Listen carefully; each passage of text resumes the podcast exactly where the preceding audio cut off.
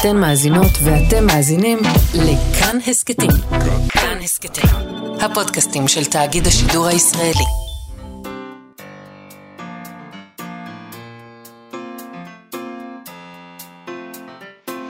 מה שכרוך עם יובל אביבי ומה יעשה לה.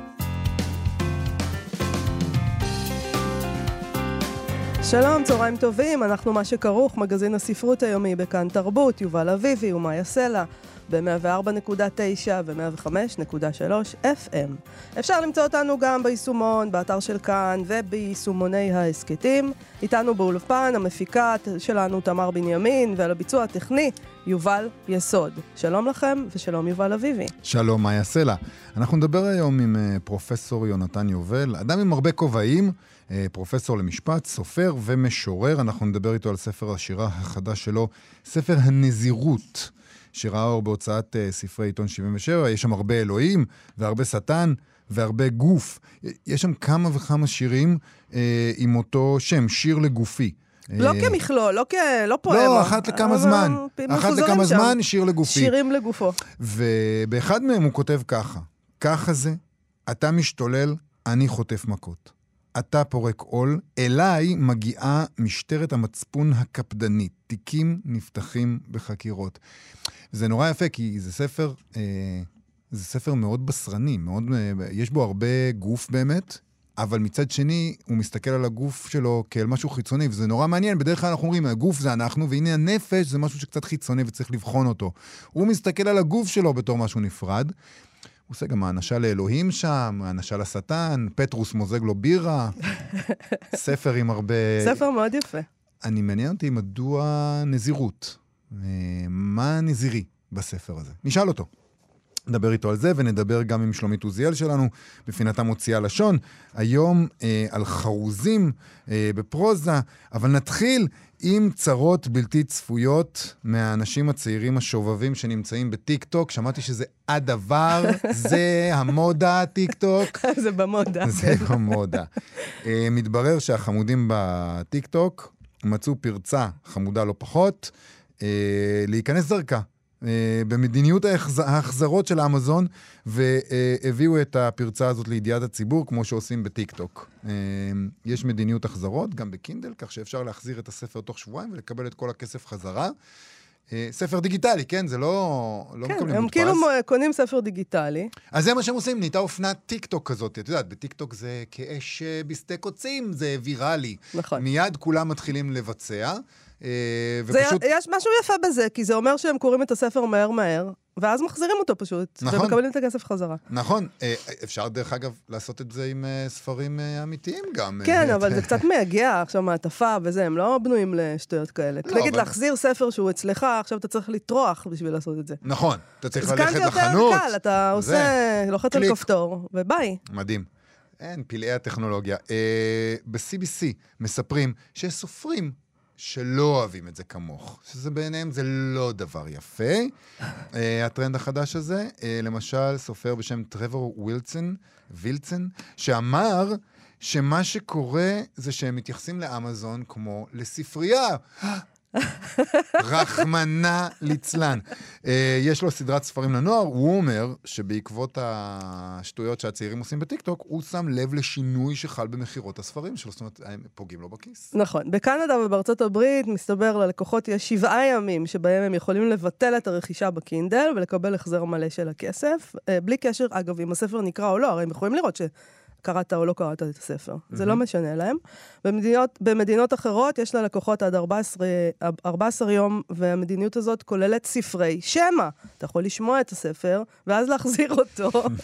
ווילטון אמר שהצעירים האלה חושבים שאמזון היא קונגלומרט ענק, אז זה בסדר לעשות להם כאלה תעלולים, אבל שהם נהיו כאלה גדולים, אמזון, בגלל שהם פשוט לא לוקחים שום סיכון. אוי, זה מזכיר לי דברים. זה נורא, מפתיע. זה מזכיר לי נורא כמה דברים אה, קטנים יותר אולי. אה, כל הסיכון הוא על הסופרים, גם במקרה הזה של אמזון. אם סופר עצמאי מחליט לפרסם באמזון, אה, זה תלוי בפורמט של הספר ובכל מיני דברים, אבל הוא מקבל בין 30 ל-75 אחוזים מהתמלוגים.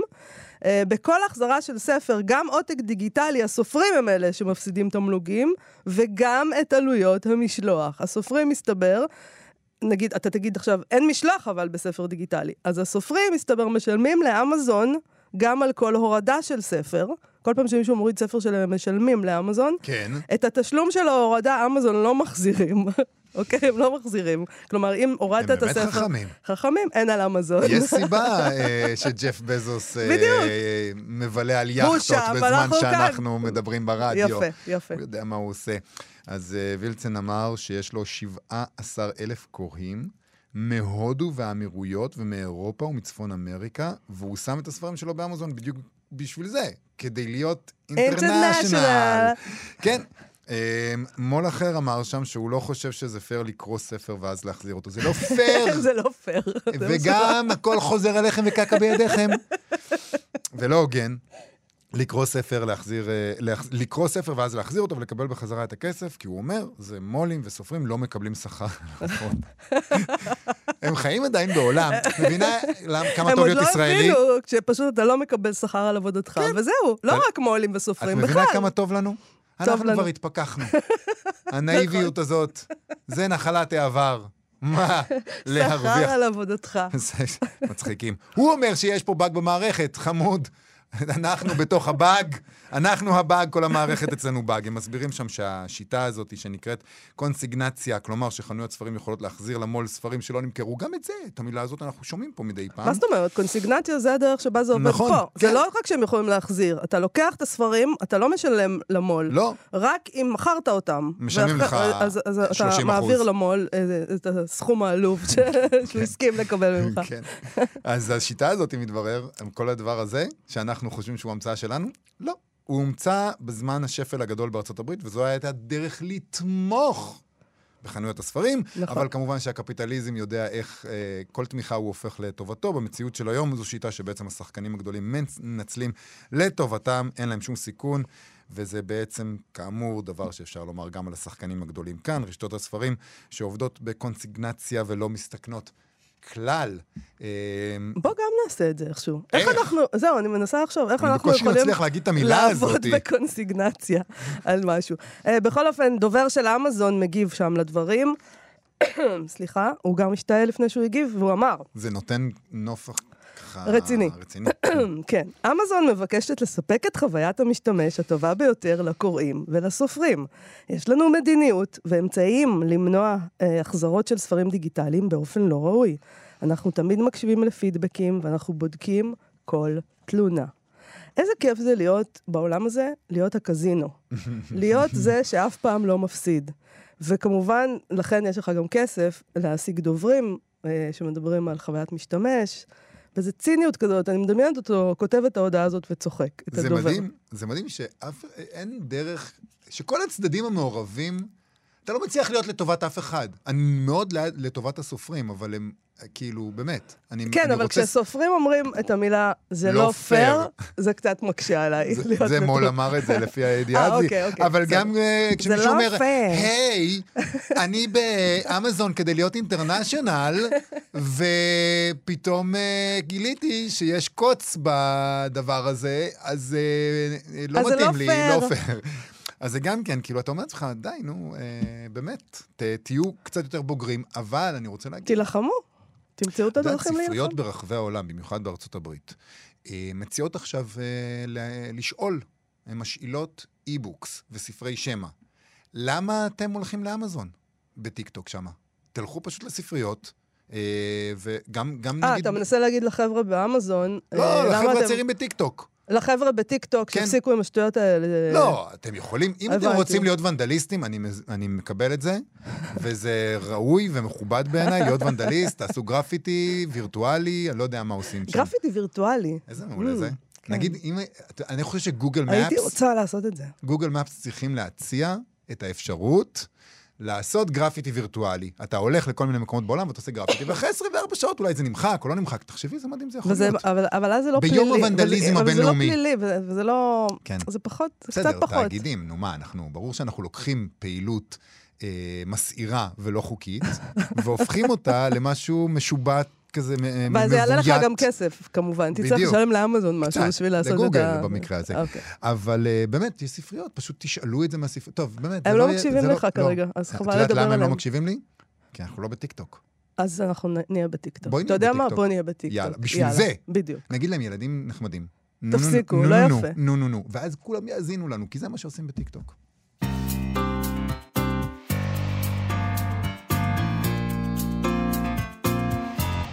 ספר נזירות זה ספר שבו האדם מושיט יד אל אלוהים, מבקש לנחם אותו, את אלוהים, על כובד האחריות. והאלוהים לומד, כותב יונתן יובל.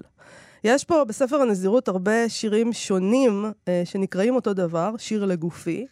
יש פה הרבה שטן והרבה אלוהים, ועודף חיים שנישא בקלון, בדממה, ובשיר בחזרה לירושלים הוא כותב, ובילדותי, בימי תמוז לוהטים, השקו אותי אבי ואימי מהמים המקוריים של המבול. Uh, בסיו... ב- בשיר סיום הוא כותב, מנזר השתקנים אורב לי, מפלטי היחיד למחות בשתיקה, להתנזר ממנו. יונתן יובל הוא סופר, משורר, הוא גם פרופסור למשפטים באוניברסיטת חיפה, אמרנו שיש לו המון כובעים. הוא בכובע המשורר אצלנו היום, הוא זכה פעמיים, פתאום ראיתי, בפרס ראשון בתחרות הסיפור הקצר של עיתון הארץ. זה חתיכת דבר, באמת? פעמיים. לא ידעתי. ספר השירה הקודם שלו, הומו אורבנוס, יצא בקיבוץ המאוחד בשנת 2004. ראו אור גם ספרי פרוזה שלו, למשל סוס טרויאני ב-2009, שבו היו סיפורים קצרים. ב-2018 ראה אור מוטי מרציאנו, בלש פרטי, שדיברנו עליו כאן איתו. נכון. בשעתו, וגם הספר שפות של צדק, ספר עיון על מה שהמשפט עושה כשהוא מדבר וכשהוא שותק. והנה עכשיו, ספר הנזירות. שלום יונתן יובל.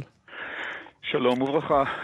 אז בואי נדבר על השישה שירים, נתחיל עם השישה שירים האלה אולי, אה, שיש בספר הזה, שקוראים להם שיר לגופי. ואצלך כאילו הגוף הוא, הוא דבר נפרד מאיזה פנימיות, או מהנפש, או מהנשמה. אה, אתה, אתה כותב, כשאני מתעורר מכווץ, אתה כבר ער. אתם, אתם מפורדים, אתה ו... זאת אומרת, אני לא יודעת מה זה אתה והגוף שלך, אבל משהו שם, זה שניים יש שם. אה, כן, זה, זה, זה, אני חושב שמאוד דייקת בציון של השם, זה לא שירים על גופי, זה שירים לגופי. זה שירים אה, דיאלוגיים, לפעמים אני לא יודע מי זה שמדבר בכלל, אני לא יודע אם זה אני או שזה הגוף, וזה שירים שמדברים על החוויה הגופנית, אה, שמבטאים חלק מה, מהקסם ומהסבל ומהפוטנציאל ומההידרדרות. כל הדברים שאנחנו חיים כאשר אנחנו בני אדם. אני חושב שזה הגיע קצת על הרקע הזה שהרבה מאוד מהכתיבה הקודמת שלי התעסקה באמת הרבה מאוד בדמיון ובנפש וברוח, ולא היה שם מספיק, אה, מספיק בשר. אבל אתה יודע, דם. כשמדברים על נזירות, הרבה פעמים, או על סגפנות, או על... הרעיון שלנו הוא של הרבה מאוד נפש. הרעיון הוא של אה, להמעיט בגוף ולתת, אה, ולתת לנפש אה, לדבר. וכאן בעצם זה, אתה עושה מין היפוך לנזירות. לא רק שאתה אה, מקדש את הגוף, אתה גם מעניש את אלוהים. באלף, אתה הופך את כל הדברים הכי רוחניים לגופניים, לבשרניים. כן, בסופו של דבר כל הממשק שלנו עם האנוש- עם האנושות הוא גופני. הכל עובר דרך החושים, הכל עובר דרך, ה, אה, דרך הקיום הזמני שלנו, דרך ה, אה, גם התפארת של הגוף וגם ההידרדרות שלו. אני, דו- אני באמת, אה, המודל הזה, או המטאפורה הזו של הנזירות, מבחינתי לא הייתה סגפנות. זאת אומרת, מה שמיוחד בנזיר מבחינתי זה לא שהוא מתנזר. מה, ש... מה שמעניין אותי זה החוויה הנזירית, האתגר שיש לו, הוא לבד. הוא לא משוטט בעולם, הוא משוטט בשפה. יש לו המון זמן להתעסק עם הגוף שלו, אה, מכיוון שזה הגוף היחיד שיש לו מגע איתו. אז אה, אה, הוא... אה, וואו, זו נדרשת זווית יפה. יובל. כן, נכון? כן. זה זה הגוף בעצם- היחיד שהוא מתעסק איתו בעצם. זה הגוף היחיד שהוא מתעסק איתו, אז יש בזה משהו מאוד מינימלי, מאוד אה, מינימליסטי, מאוד מרוכז ומאוד מדויק. כי אבל- זה מה שיש לו, אני מדמיין את הנזיר יושב בתא, מה שיש לו זה את המחשבות שלו, את השפה שהוא צריך לייצר ואת החוויה של הכרת הגוף שלו, הוא הופך להיות מומחה מאוד גדול בזה, כי זה בעצם כמעט האדם היחיד שהוא מכיר. אבל מצד שני אתה מדבר גם אה, נגיד על בודהה, ועל... כן. אה, ואתה יודע, אנחנו מדברים על הרבה רעיונות שהם אה, מאוד גדולים, ואנחנו מדברים עליהם בחטף, אבל אנחנו כן מדברים גם על, ה, על השהיית הרצון, על, אתה יודע, כשאתה מדבר על הנזיר ככה, זה נשמע נכון, מאוד מדויק, מאוד מפוקס על עצמו, אבל גם מאוד נרקיסיסטי. אה, יש, נרקיסיזם, אני לא יודע אם זה האשמה או אי האשמה. אה, לא, נרקיסיזם זה אהבת עצמי. פתולוגית. אה, כן, אני לא בטוח, יש- כאן לא, אין כאן אה, אהבת עצמי. כן, נכון. כן, הכוונה להכרת עצמי, אני לא בטוח שיש פה אהבת עצמי. יש כאן הרבה תשוקה לעצמיות. אה, זה נכון, אה, וגם הרבה ביטויים אירוטיים ש... ש... שנמצאים בתוך ה... מקודדים בתוך, ה... בתוך השפה. יש גם מסורת ארוכה אצל נזירים. נזירים הרבה פעמים כתבו על אירוטיקה באופן סובלימטיבי. הם עשו סובלימציה לחוויה הגופנית שלהם לשפה דתית, לשירים, ל... לסמלים. זה נמצא שם הרבה מאוד, ב... גם במסורת של הכתיבה ה... אה, של הכתיבה הנזירית. אני לא המשוער הראשון ש... אה, שממציא את זה, וגם של הזמן. יש איזה זמן ארוך כזה, לאט לאט להכיר, יש ניתוק, וגם יש הרבה בדידות. אני חושב שאחד הדברים שהספר הזה מדבר עליהם לא מעט זה הבדידות. גם הבדידות בקרב הזולת וגם הבדידות עם ה... אה, עם הגוף לבד, והבדידות עם אלוהים, והניסיון לשבור את הבדידות דרך אלוהים. זה גם כן אחת החוויות המרכזיות. אולי אה, תסכים לקרוא לנו שיר אחד, אה, שיר לגופי אחד. שיר לגופי. שמאזיננו יבינו על מה אנחנו מדברים. טוב, אז זה באמת שיר לגופי שהוא אה, משחק על ה... בשלב מסוים הוא, אה, הוא, אה, הוא משחק על, ה, על החילוף התפקידים הזה בין, אה, בין הדובר ובין, אה, ובין הגוף.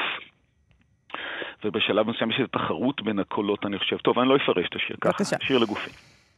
ככה זה, אתה משתולל, אני חוטף מכות. אתה פורק עול, אליי מגיעה משטרת המצפון הקפדנית, תיקים נפתחים בחקירות. בכל מקום של רציחות לא מפוענחות, זרים תמיד נחשדים ראשונים. אך איך אפשר שלא למחול למי שעיניו יודעות לייצר כזה כחול, מומצא מחדש בכל שיטוט המוליך אל קרן הזהב, מן הים או אליו? יסלח לי מי שיסלח, איני יכול להיות קפדן כל כך. החינוך קלוקל, הגוף בשל. ובעירותי המפוקפקת אני עדיין שוקל הפקדת, הפקעת צעדיי, איתום בארות היניקה של פניי, שיחסכו לי את הצורך המגושם לנשום, את האוויר הרעיל. חיסכון חשוב בתכלית, בעיניי. חיסכון חשוב בתכלית. בוא נדבר רגע על um, המים המקוריים של המבול. זה, קראתי הרבה פעמים את המשפט הזה. בילדותי, בימי תמוז לוהטים, השקו אותי אבי ואימי מהמים המקוריים של המבול. אמ, זה, אני חושב שזה בית מאוד אה, יוצא דופן בתוך המכלול של הספר, כי הוא באמת ביוגרפי לגמרי. אמ, זה שיר ירושלמי. בירושלים, לפחות בביוגרפיה שלי, בתור מי שגדל בירושלים, למ- למים יש אה, טעם מיוחד, טעם חושני מיוחד, שהם טעם חזק של גיר, שאנשים מחוץ לירושלים שונאים, וירושלמים ותיקים לא יכולים לשתות אף מים אחרים, ובאמת לרוות באמת, מהם. המים מהברז שם הם אחרים? המים מהברז, לפחות פעם, אה, אני לא יודע אם באמת אה, שאבו אותם מבארות בתוך אבן גיר, או שזה היה פשוט צנרת גרועה. אבל היה להם טעם חזק של גיר, והם גם לא היו צלולים, הם היו קצת עכורים כזה, היה צריך לחכות קצת זמן שה...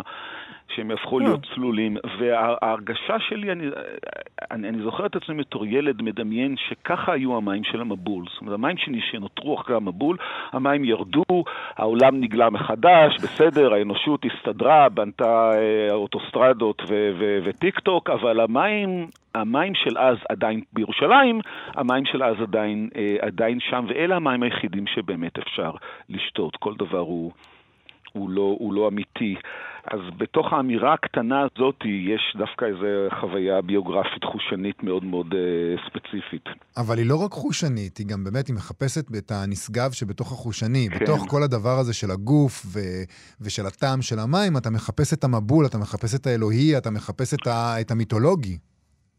כן, נכון, נכון. זה, זה, זה לחפש ולאתר, זה, זה חוויה שהייתי קורא לה החוויה הרליגיוזית של האדם החילוני. זאת אומרת, זו לא דתיות ממוסדת, זו לא דתיות, אה, זה גם לא דתיות סנטימנטלית, היא לא תרבותית בכלל, היא סופר סופר אישית, וזה לנסות אה, ולאתר את החוויה של ה...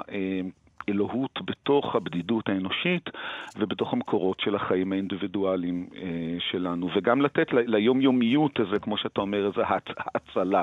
אני לא יודע אם קדושה זה ביטוי שהוא קצת, אה, יש לי בעיות איתו, אבל איזו האצלה לחוויה היומיומית. אה, אה, שגם מבטאת, את, כמו שאמרתי קודם, את, ה, את הקיום של הנזיר בתוך החיים הסטנדרטיים. ואתה גם אומר את זה על השפה. אתה כותב אה, כן. לגוף שלך, בלעדיי אין לך שפה, ללא אתה אין לי דיבור. זאת אומרת, אתה, אתה מדבר גם על הדבר הזה. זאת אומרת, יש לנו את הדיבור, שהוא דבר, אה, דבר, זה נשמע מצחיק להגיד את זה, אבל הוא הדבר הגשמי, הוא הדבר הפיזי בתוך כן. העניין הזה של השפה, ויש לנו את השפה. ואתה אומר את זה לגוף, זאת אומרת, אתה מוצא, כשאתה מדבר אל, ה, אל הגוף שלך, אתה מוצא אולי את הנשגב בשפה, אתה אומר, זה, זה מי שאני. אני... הדבר הזה, אתה לא רוצה לקרוא לזה קדושה, בסדר, אפשר לקרוא לזה משהו רוחני, משהו נשגב, אולי החיפוש הזה של הנזירי, זה מצוי בשפה עצמה. והדרך של הגוף לקבל את הדבר הזה זה הדיבור.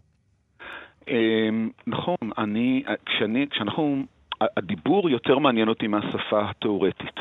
יותר מעניין אותי יותר פעולת הדיבור, הפרפורמטיביות, הפרפורמנס של, ה, של הדיבור, יותר מאשר השפה התאורטית, כי בדיבור יש את התקשורת, והוא מערב את הכל, אנחנו עושים בו את הכל, אנחנו מעליבים, ואנחנו אוהבים, ואנחנו חושבים על עצמנו, גם כשאנחנו מדברים, אנחנו הרבה פעמים מדברים על עצמנו כמו אל בן אדם, כמו אל זולת, אתה יודע, דמיין בן אדם שהולך ברחוב ושואל את עצמו, האם אני מאוהב? האם זה זה? אני, זה הדבר האמיתי, אני מאוהב. זאת אומרת, הוא צריך, בשביל להרגיש, להבין לעצמו, לפרש לעצמו את החוויה הכי אינטימית שלו, הוא צריך את השפה שהיא שפה זרה, הוא לא המציא אותה, במידה רבה הוא היה צריך ללמוד אותה, היא קצת מנוכרת לו, הוא קיבל שש בחיבור ובדקדוק בבגרות, כאילו שיגעו אותו כל החיים הדבר הזה, ובלי זה הוא לא יכול, יש איזה משהו דיאלקטי וגם טרגי בהזדקקות שלנו כל הזמן לשפה ובדיבור, גם בדיבור אל הזולת, גם בדיבור אל, עצמי, אל עצמנו, וכאן הדיבור אל הגוף שהוא שניהם, הוא גם דיבור אל עצמנו, הוא גם דיבור אל הגוף, וכאמור, לפעמים אני לא יודע מי המדבר, לפעמים זה לא אני, לפעמים זה הגוף לקח לעצמו את הג'וב הזה בעצמו. אבל אם נחזור רגע לאלוהים ולקדושה ולעניין הזה שאתה אומר זה לא, זה, זה, זה דיאלוג אה, של חילוני, וזה לא, קדו, לא היה קדושה, אז לשיר, אחד השירים שאתה מתעסק בהם בדבר הזה, למשל, קוראים ידידות. זאת אומרת, כן. זה, זה מדובר פה בידידות, זה לא, בדרך כלל אנשים לא אומרים, איך אתה ואלוהים? הם מיודדים, שלום שלום. כן, ידידות. כן. אולי תקרא את השיר הזה לפני שאנחנו נדבר על הידידות הזאת. טוב, אני לא יודע אם יש לי הרבה מה לדבר עליו, זה שיר, זה שיר של סלחנות, אני חושב. ו... לא, אבל זה גם שיר שבו אתה כן. בעצם, אה, אתה מסתכל על אלוהים, ואתה, אה, האדם, לא אתה, כן. האדם מסתכל על אלוהים, והוא אה, מרגיש חמלה כלפיו. ידידות. אדם מושיט יד בשנתו אל האלוהים, לנחמו על כובד האחריות. האדם סלחן, מבין את הכישלונות יותר מאלוהיו. מצטער פחות על הקלקולים. האדם גמיש, חושש פחות מן העתיד, נכון לנסות דברים חדשים באמצע הקיום. ואלוהים לומד. ששת אלפי שנה כל זה עוד חדש לו. ישועת השם כהרף עין. כל בוקר הוא קם בלהיטות להספיק להתבונן, בראשון החלבנים יוצא לדרכו. מסכן, תמים, נעבך, אלוהים. צעיר. אבל יש לו את האדם לנחם אותו. צעיר, תפיסת הזמן שלו מאוד שונה מזו שלנו. צעיר, כן, הוא עוד לא תופס, לא הייתה לו את ההזדמנות, הוא לבד. לא הייתה לו את ההזדמנות שיש לנו להבין מה קורה כאן בכלל. אנחנו נזרקים פה, העולם, החיים שלנו כל כך עשירים, יש לנו כל כך הרבה, העולם כל כך משתנה, אנחנו חיים בתוך כאלה רמות של אי-ודאות. הוא, את יודעת, יהי אור, ונתן לדברים להתגלגל. דרך אגב, גם, גם הרבה בחינות יהי אור וגם... אה, איזו מין, איזה חוסר זהירות כזה, ישר אומר כי טוב, יאללה נמשיך. מאיפה אתה יודע כי טוב? אולי תנסה, תנסה איזה אלטרנטיבה, בוא תנסה את האי חושך. רגע, ניסית קיום, אולי קיום זה לא דבר כל כך מוצלח, בוא נעשה אין קיום. אז יהי אור, והחוסר האחריות הזה, ישר רץ עם היהי טוב, כן, טוב, זה טוב, קל טוב. נורא, הוא מה קצת זה? שוויצר גם. כן, לא, זה ונותן לעולם להתחיל להתגלגל, אבל, ואז הוא... ואז הוא צופה, והוא מנסה ללמוד, והוא מנסה להכיר, אבל אין לו את היכולות שיש לנו, אין לו את, את האינטראקציה, אין לו את הפגיעות. אין לו את הפגיעות, הוא מושלם, מישהו שהוא מושלם, איך הוא יבין את הפגיעות, איך הוא יבין את חוסר השלמות. אז כן, אז, אז יש כאן הרבה מאוד אמפתיה, אני חושב, כלפי הדמות הזו. אבל אתה לא כועס עליו, זה מעניין, לא, כי אנחנו להפך. הרבה פעמים כועסים עליו, על מה שקורה לנו. לא, לא, אני חושב שיש כאן איזושהי, יש כאן, אין, יש פה לא מעט כעס בשיר, אבל הכעס לא מופנה כלפי הזולת. כעס הוא בדרך כלל עצמי או חברתי. אה, אבל לא, יש כאן, אני חושב, אמפתיה והשתתפות, ו... אה, כמובן שאלוהים, אתה יודע, הוא דמות במחזה, זה כמו, זה, זה, זה, דרך זה גם להכיר אותנו ואת, ה, ואת היכולות שלנו לאמפתיה ולכמיהה למשהו, אה, אה, למשהו אחר, לאיזה, ל, ל, לפתור את הבדידות המוחלטת, לפתור את העובדה שאנחנו בסופו של תמיד לבד. אז יש שם מישהו שאפשר לדבר עליו, אבל צריך להיות סלחנים אליו, אי אפשר רק לבוא אליו בדרישות ובתביעות כל הזמן. אני, אני פעם הבאה שאני אכעס עליו, אני אגיד לעצמי, הוא צעיר. הוא עוד ילמד. כן, תני לו, רגע. אה, אולי אה, נסיים את השיחה המלבבת הזאת עם על מוות, שזה אחד השירים האהובים עליי פה, אז אם תסכים אה, לקרוא אותו. על מוות. טוב, אז אני רק אומר איזה מילה אחת על המיקום בבקשה. שלו בתוך הספר. על מוות מגיע אחרי מחזור קצר, שנקרא שירים לאלון, ושמוקדש לאלון בן שחר, שהיה אה, חברי הטוב כשהייתי בתיכון ושנהרג אחר כך בלבנון, והשירים הקודמים לעל מוות הם שירים על מוות. זאת אומרת, יש כאן הרבה מוות. כן. אה, ומרירות וכעס ו- ו- ומה קורה, כל מיני שאלות של תחליפיות, כן, מה היה קורה אם אני הייתי מת במקומו, אם משהו היה משתנה בעולם. אה, ו- ובסוף יצא לי גם הדבר הזה, שהיה לגמרי לא מתוכנן, זה מאוד מאוד קצר, על מוות. אה, זה קשור, שאלת. כן, האשמה של הנותר בחיים, על מוות. בפעם הבאה שאתה בעיר הומייה, התבונן על סביבותיך במבט חשדני. כמה זמן אתה מכיר את שכניך? את אהוביך? מי מהם מסתיר עודף חיים, נושא קלונו בחשאי ודממה? יפה. אמרתי קצר. כן. מאוד, אני, אה, אפשר רק לקוות, אני באופן אישי מקווה שכמו בשיר אחר שלך, אה, אתה כותב, תמיד חשדתי שבפתח העולם הבא עומד פאב. כן, אני מאוד אוהב את השיר הזה. הוא גם נכתב לפחות- בתוך פאב, הוא נכתב בתוך פאב שכבר לא קיים. וש... אז לפ... שיר אהבה למוזגים. לל"ו הצדיקים. ולאנשים שאתה כן. פוגש שם, בסוף אתה תפגוש את כל החבר'ה, ב- ופטרוס ימזוג לכם אה, בירה כהה. יונתן יו- יובל, תודה רבה לך על השיחה הזאת. ספר הנזירות, הוצאת עיתון 77, תודה רבה. תודה, תודה רבה, תודה רבה לכם. להתראות. להתראות. עכשיו, מוציאה לשון. מה שכרוך בכאן תרבות, מאיה סלע ויובל אביבי, חזרנו עם מוציאה לשון ועם אשת הלשון שלנו, שלומית עוזיאל, מחבר את הספר מוציאה לשון, הפתעות מהמגירה הסודית של העברית. ואנחנו מוציאים חלק מההפתעות האלה ממש כאן, בתוכנית, מדי פינה, הספר הזה יצא בעם עובד. שלום שלומית. שלום, שלום. אז אנחנו מדברים היום על חרוזים ואליטרציות, מה זה אומר? אמ, אוקיי, חרוז אנחנו מכירים, כן? נכון. כאילו, מן החלון פרח עציץ, כל היום הגן היציץ, זה במבטא, בהגייה הגייה האשכנזית כמובן של אה, ביאליק. אה, והליטרציה זה חזרה על צלילים במילים סמוכות, ופה אנחנו יכולים למשל להיזכר במוצג בגדי היוגה הידוע לולו למון, Mm, ש- שבו אה, אפשר לפנות אליהם אחרי זה בנוגע לחסות. בכל אופן, יש לנו שלוש... אנחנו כבר על זה, מה זאת אומרת? יש לנו שלוש חזרות על הצליל ל, כן? לולו ל. וזה מצלצל לנו נעים באוזן. אמ, עכשיו, כל האמצעים הצורניים האלה, חריזה והליטרציה וגם משקל ודברים אחרים, אנחנו רגילים אה, לראות אותם בשירים, כן? שם זה כאילו כלב נשך אדם, זה לא חדשות, אבל לפעמים אנחנו רואים אותם גם בפרוזה, שם אנחנו פחות רגילים לפגוש אותם, וזה יותר חדשות, ועל זה נדבר. בבקשה.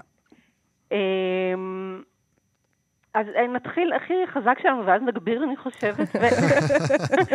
נתחיל עם לוליטה של אה, ולדימיר נבוקוב. אה, יש לו שור, שורות פתיחה מאוד מאוד ידועות, שיש בהן גם אליטרציה נהדרת וגם סוג של חרוז, ואגב גם קצב. אז נתחיל עם האנגלית. לוליטה, light of my life, fire of my loans, my sin, my soul, לוליטה. אנחנו רואים פה את החזרה הזאת על ה... על, גם כן על הצליל ל. Mm-hmm.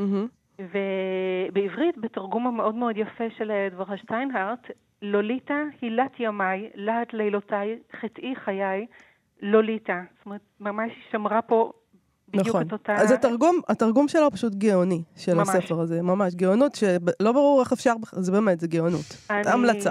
לא יכולתי להסכים יותר, ממש. אה, אז אנחנו רואים שהיא שמרה גם על הכמעט חרוז, גם על החזרה הזאת, על, על הצליל ל, וגם אגב על, על הקצב. ו, ו, ופה החרוז ובעיקר הליטרציה, החזרה ל, ל, הם משרתים כמה מטרות. הם ראשית אומרים, שימו לב, בספר הזה יש מקום מיוחד לשפה. כאילו, יש לנו פה נכון. הודעה כזאת על ההתחלה, שימו לב. אנחנו לא רק בעניין של התוכן, יש פה שימוש, שימוש צורני אמנותי בשפה, ו, ו, ו, ותשימו לב. ושנית, הם הופכים את המשפט הזה למאוד זכיר. כאילו כמו כל מיני אמרות ופתגמים חרוזים על טעם ועל ריח, אין מה להתווכח, נגעת נסעת, היום באסל, היום באסל וזה. אז גם המשפט הזה, ברגע שיש לו את האלמנטים הצורניים האלה, הוא מאוד זכיר. ולדעתי הם עושים עוד משהו שכבר במשפט, משפטי הפתיחה, האמצעים האלה ממקדים אותנו בכינוי שה, שהמספר, אומברט אומברט, הצמיד לילדה לוליטה, והם מראים לנו כמה הגיבור והמספר של הרומן הוא אובססיבי כלפיה. זה מאוד מאוד יפה. אני לא חושב, אני תוהה עד כמה זה פה, הרי אנחנו לא עוצרים ככה. וחושבים על זה אחרי שקראנו את המשפט הראשון של הספר. אני תוהה עד כמה הדברים האלה באמת עובדים בצורה לא מודעת, או, או עד כמה אנחנו באמת יכולים להיות מודעים לזה כקוראים. אמ, אני חושבת שכמו במקרים אחרים, אה, מי שמודע אולי הרוויח, אולי הרוויחה, אולי לא, לא, לא בטוח, כן, אבל כמו בשירה, גם אם אנחנו לא עוצרים ואומרים לעצמנו, אה, הנה חרוז, הנה הליטרציה, אנחנו לא צריכים דווקא אה, להיות מודעים לזה, אני חושבת נגיד במסעדה. יש, אני, אני מכירה כמה אנשים שתואמים את האוכל ומזהים את התבלינים. לא חייבים, אפשר? לא, לא, לא בכוח. לפעמים זה סתם פשוט מאוד טעים, זהו. בלי לדעת מה שמו שם, יובל. זהו, בדיוק. אני, אני צריך ללמוד ליהנות יותר, נראה לי. זה נכון. אה, אתה ממזהה התבלינים? לא, אבל לא, אבל הוא יישב שם וישבור את הראש. אני אשב שם, כן, ואני אגיד, אני אזיז את זה בתוך הפה עד שכבר לא יהיה לזה טעם, ואז בסוף אני אגיד, טוב, החוויה לא הייתה משהו, כי לא הבנתי. טוב, הל. אה, אה, הל דווקא מאוד משתלב לנו עם הלמד, כן, לוליטה. נכון, נכון. אה, אבל זה גם גורם לך לחשוב שבאמת משימת התרגום היא בלתי אפשרית, ממש בלתי אפשרית. כי אפילו למשל באנגלית יש חזרה על S. ובעברית יש חזרה, מעבר ללמד, מעבר ללוליטה, יש שם S, ובעברית היא הפכה את זה לחטא. נכון. ש... זה אולי, זה מדהים שהיא הצליחה לעשות את זה, אבל זה לא אותו דבר, חטא וסמך, וחטא יש בו משהו נורא גרוני וחייתי, אה, ואתה אומר לעצמך, תמיד, תמיד, תמיד משהו משתבש בדברים האלה בתרגום. או לפעמים משתפר, כמו שאמרנו פעם, אבל נכון. כאן אין מה להגיד, עברנו שפה, יש פה יצירה, גרסה אחרת, יש פה... אני ממש לא מרגישה שיש איזו השתבשות בתרגום הזה. אולי המילה השתבשות היא לא באמת, נכונה. באמת תרגום גאוני. שינוי. בוא נשמע עוד דוגמאות, כן, אבל, שלומית. אה, אז יש משהו מאוד יפה בספר שורף הגופות של הסופרת צ'כי לדיסלב פוקס, בתרגום של פאר פרידמן. Mm-hmm. ואני אקריא לנו אה, חלק, זה בעלת, בעלת חנות, מראה לנו בית מרקחת כזה, מראה דמיוני, מצביעה על מה שיש לה בחנות, והיא אומרת, אלה בשידה שמנים, עשבי תבלין מיובשים, דיברנו על תבלינים הרגע באמת, קליפות עצים, קונכיות שבלולים ופרי הדובדבן, ואלה הם קנים, תמציות מור ותבניות למרציפן. אלה משחות לפצעים שיש לחבוש, אלה מלכודות לכל עכבר ועכברוש. כאן אלה עצמות מלב אייל צעיר, ואלה הם עלים של רוזמרין מריר. זאת אומרת, באמת, עכשיו פה, חוץ מזה שזה באמת יפה, אז לי זה הזכיר לפחות איזה לחש כזה של מכשפה, נכון? נכון, כמו... נכון, נכון. בדיוק. כמו, כמו במקבס, כן? נגיד, גם השלוש מכשפות האלה, אני חושבת כן. שלוש, נכון, שהן ככה מעל ה... היורה של הזה, והן אומרות double double toil and trouble, fire burn and cauldron bubble. נכון? הצירוף של, אה, נפלא. של חומרים כאלה, אקזוטיים, של כל מיני דברים, אה, כל מיני חומרים כאלה, וחריזה מיד הופך את זה למשהו מכשף. נכון, וזורק אותנו לאיזה מקום אחר, שזה ב- באמת משהו ש, שדבר מהסוג הזה, אמצעי אמנותי כזה אמור לעשות. אה, וזה גם כן אה, פלא של תרגום, הדברים האלה, כי אני רק לגמרי. יכול רק לדמיין לעצמי מה, איך זה הולך במקור. במקרה הזה באמת, אה, מה נעשה חוץ מלדמיין, צ'כית בכל זאת, אבל פאר פרידמן באמת, התרגום היפה הזה ששמענו, כמו שאמרתי, פאר פרידמן, שהוא באמת, אומרים עליו שהוא היורש של רות בונדי לתרגום נכון. מצ'כית. נכון. ולעומת זאת, יש לי משהו מאוד יפה פה מיצירת מקור, מלאכים באופק של מירב זקס פורטל, רומן, שבו אחד הפרקים הוא שונה מאחרים, והוא כתוב שזורה בו חריזה כזאת. והפרק הזה הוא כתוב כמעין אה, סיפור שהגיבורה הבוגרת מספרת לילדים שלה איך- היא הלכה לאיבוד בים, ואולי גם משום שזה סיפור שהיא מספרת אחרי שנים, וגם כי זה לילדים שלא ייבהלו, אז הפרק הזה יש לו אופי של באמת סיפור ילדים ובין השאר חריזה. איך קוראים לך ענבל? לאימא שלך חמוטל ולאבא יובל, יובל המטולטל, אה, וכן הלאה.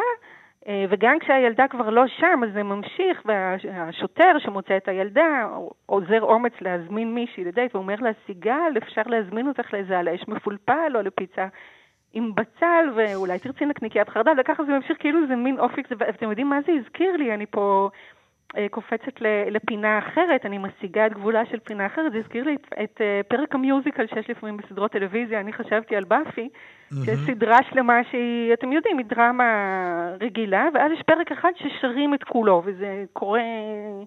אה, ויש איזה אפקט נורא גדול אה, כן. על הצופה וגם על הקורא, אני מניח, שפתאום הוא נזרק לתוך אה, עולם של חרוזים והתיילדות.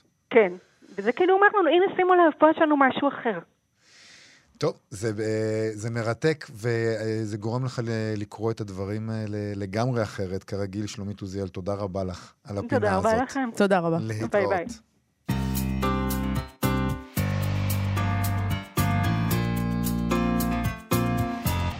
חזרנו עם סטטוס ספרותי שפורסם בפייסבוק בקבוצה שבחי הסיפור הקצר, כתבה אותו מירי שחם, מנהלת הקבוצה, והיא כותבת כך: עכשיו, כששבוע הספר הסתיים, ומן הסתם רכשתם ספרים חדשים, כדאי גם להזכיר את העונג הטמון במפגש מחודש עם ספרים שכבר קראנו. ואני חושב על זה, כן, מה, כבר קראתם את כל הספרים שיש לכם בבית? אני, עזבי את זה. כבר uh, חזרתם uh, לספרים שאתם אוהבים, אבל יש אנשים שלא קוראים עוד פעם. מתי פעם אחרונה חזרת לספר שקראת כבר? לא, לי זה קורה הרבה, כן? בטח. וגם יואו, כי אני לא קוראת uh, הרבה שירה, אז ברור שאני חוזרת, uh, יש ספרים שהם כזה, הספרים שאני חוזרת אליהם. זה לא קורה לי יותר בכלל בגלל מצוקת הזמן, וזה מאוד חבל. אז כי- מזל שזה קרה למירי שחם. נכון, כי תראי איזה יופי קורה לה. היא כותבת, סליחה, חזרתי לאחרונה אל כסף קטן, קובץ הסיפורים הפנומנלי של יהודית הנדל, וגיליתי שאי אפשר לטבול באותו ספר פעמיים. הפעם נתפסתי דווקא בסיפור האחרון, איך הכרתי את הצג, שהוא פחות וירטואוזי מהסיפורים האחרים. זה סיפור קצרצר במונחים הנדליים, אבל הוא משתרע על פני עשרות שנים, נע בזמן אחורה וקדימה. הסיפור נפתח בתיאור מפגש בבית קפה בדיזינגוף בין הנדל הצעירה לבין אורי צבי גרינברג, שנועץ בה עיניים משולחן סמוך כמחפש פתרון לחידה שמטרידה אותו. בהמשך מסתבר שעשרות שנים קודם ראה את אמה של הנדל, חומה, במפגש של תנועת הבונד בפולין. הוא לא החליף איתה מילה, אבל דמותה נחקקה בו, נשענת בידיה לאחור על שולחן. הוא נושא את התמונה הזו בתוכו. עשרות שנים אחר כך, בתל אביב, הוא מזהה את הנדל כביתה של אותה נערה ורשאית. בהמשך הסיפור, הקצר יחסית, גם הנדל מריצה את שעון הזמן עשרות, קדים, עשרות שנים קדימה, והסיפור מסתיים בהלווייתו של הצג בשנת 1981. אני מחשבת את הזמנים, היא כותבת. תראה, היא עושה פה עבודת בלשות, כן, כוונה. כן. הנדל נולדה בוורשה ב-1921, בעוד אורי צבי שירת בצבא הקיסר, אה, פרנץ יוזף, בזמן מלחמת העולם הראשונה. מכאן שהמפגש בינו לבין אמה של הנדל אירע בסביבות 1920. נריץ את השעון קדימה, פגישתם הראשונה של הנדל והצג המתוארת בסיפור אירעה מתישהו במהלך שנות ה-40. הסיפור פורסם בכסף קטן, שיצא בשנת 1988 בקיבוץ המאוחד. כאמור, נכתב אח... אחרי פטירתו של אורי צבי גרינברג ב-1981. כלומר, הסיפור המכיל ארבעה עמודים בקושי, משתרע על פני 60 שנה.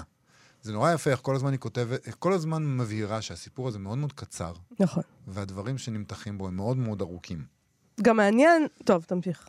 למה? תגידי. כי היא, היא כותבת, קראתי את הסיפור הקטן הזה לראשונה בסביבות שנת 2000, והוא לא הותיר בי כל חותם. כי זה באמת דבר שיכול לקרות לנו. נכון, שאנחנו קוראים משהו וזה, ואחרי, שנקרא אותו אחרי 20 שנה, ופתאום, מתפוצץ. לך הראש. כן. וזה קורה גם הפוך. אתה קורא משהו, ואז אחרי 20 שנה אתה קורא את זה, אתה אומר, מה, ממה כן, זה, זה, התאהבתי?" זה דבר מאוד זה מסוכן. מסוכן. זה מסוכן, זה נכון. מסוכן לחזור לספרים היא- היא- שאהבת. היא כותבת, קראתי שוב לפני שבוע, ומאז אני חושבת עליו, מתהלכת איתו, במחשבות על התמונות שנחקקות בנו ועל מסע הזמן. נדמה לי שכדי להבין את הסיפור הזה, להבין באמת, צריך להיות בן 50 לפחות. והנה, סיבה טובה ל- להיות בת 50. פתאום אני מרגישה בסדר. לא, זה ככה להיכנס לפרדס, נכון? אתה לא יכול לעשות את זה בחוסר אחריות. נכון. היא אומרת, אה, לא מצאתי את הסיפור המלא ברשת, אבל מצאתי פיסה משמעותית מתוכו, והיא גם נותנת לנו את הפיסה הזאת בסטטוס הזה, וככה זה מתחיל. נראה כמה זמן יהיה לנו לקרוא מתוך מה שהיא אה, שיתפה. את אורי צבי גרינברג הכרתי דרך אמי. אמא שנים כבר לא הייתה אז בחיים. ישבתי בקפה קטן בכיכר דיזינגוף, שנקרא קנקן. היה לפנות ערב. זה היה קפה עם שולחנות אדומים צרים וארוכים, וספסלים אדומים צרים וארוכים, ולשולחנות היו רגליים דקות מרובעות, וגם הרגליים היו שחורות. ישבתי בחוץ לבד. כבר אז אהבתי לשבת בקפה לבד. ובאחד השולחנות הקרובים ישב אדם בעל שיער אדום, שידעתי שהוא אורי צבי גרינברג. הייתי נערה מאוד צעירה, גם לא העזתי להביט לכיוון שלו כמובן, אבל הרגשתי כל הזמן את מבטו נעוץ בי חזק באותו אופן מביך, כאשר אתה מרגיש מבט נעוץ בך חזק. העמדתי פנים שאינני יודעת כמובן, ואינני מבינה, ואינני רואה, אבל כל הזמן הרגשתי את מבטו עליי חזק. ופתאום שמעתי מישהו מסיט כיסא ברעש. בתנועה פתאומית וחדה, וראיתי אותו מתקרב אליי. הוא התקרב מהר, בלהיטות, כמו שבאמת מתקרבת להבה. ולא עברה דקה ומולי עמד אורי צבי גרינברג, כמו שבאמת מתקרבת להבה. הוא חבש מגבעת חומה והיה לבוש חליפה חומה, ואני זוכרת בדיוק את החליפה ואת הפסים האפורים הדקים הבקושי נראים שהיו טבועים עמוק בתוך הבד של החליפה. מתחת לחליפה לבש כותונת ורודה מאוד עדינה בצבע העור, ואפשר היה לראות איך היא מתמזגת עדין מאוד עם העור, ועל צווארו הייתה עניבה בוהקת, בורדו סטן עם פס אלכסוני אדום מיין. השערות האדומות נפלו לו מתוך המגבעת והוא נראה כהלום יין. הוא פנה אליי ישר. תגידי, אמך מוורשה אמר? אמרתי כן. היא הייתה בבונד? אמרתי כן. היא הייתה בוורשה בשנים אלה ואלה? אמרתי כן. היא הייתה מבקרת בקלוב, בקלוב זה וזה של, הבונד, של הבונד? אמרתי כן. שמה היה חומה? אמרתי כן. הוא זרק את ראשו בתנועה חדה אחורנית, המהם "מהם", וצחק את צחוקו הלך. היה לו צחוק מוזר ונסער, גרוני, פתאומי, כמו קול שצחוק, כמו, כזה שגובל בבכי. כמו שראיתי אותך, ידעתי שאת הבת של האישה ההיא, אמר. אנחנו לא זה יכולים... פשוט קטע נפלא, שגורם לי לרצות, זאת אומרת, אני לחפש את הסיפור הזה. מיד. אה, יש בו עוד קצת, אה, אם מישהו רוצה ללכת לקבוצה הזאת, שבחי הסיפור הקצר, אה. יש פה עוד קצת מה- מהסיפור, אפשר אני רוצה לקרוא להגיד שם. עוד דבר קטן, שלפני כמה חודשים אה, הלכתי ברחוב. ופשוט ראיתי... את אורי צבי גרינברג. ויהודית הנדל יושבים בקפה קטן בדיזינגוף, בקלוב. אוקיי, כן. אה, ראיתי פשוט ערימה ענקית של אה, ספרי אה, יהודית הנדל. פשוט באמת? רק, רק, רק יהודית הנדל על, על ספסל ממש בערימה. כאילו אספו בשבילי, וכמובן שמיד לקחתי הביתה, ועכשיו יש את כל הספרים האלה. נאה. אה, אני לא יודע אם כולם, כן? אבל ערימה נאה. ו... ועכשיו מיד אני אומר לעצמי, נחזור הביתה, ונחזור אליהם. יש גם כאלה שלא קראתי עדיין בכלל אז אפילו תביא לי פעם אחת. בבקשה את הספר שיש בו את הסיפור הזה. אני אחפש. בשבילך. תודה רבה לך, אבל יובל. תחזירי לי אחר כך. אני נוהג לבקש מאנשים לא להחזיר לי ספרים שאני משאיל להם, אבל את הדבר אוקיי. הספציפי הזה אני מבקש בחזרה. בסדר גמור, אה, וזה זמננו לסיים. תודה רבה לך, יובל אביבי. תודה לתמר בנימין וליובל יסוד שעשו איתנו את התוכנית. בואו לעמוד הפייסבוק שלנו ושל כאן תרבות. אנחנו נהיה פה שוב מחר. להתראות. להתראות.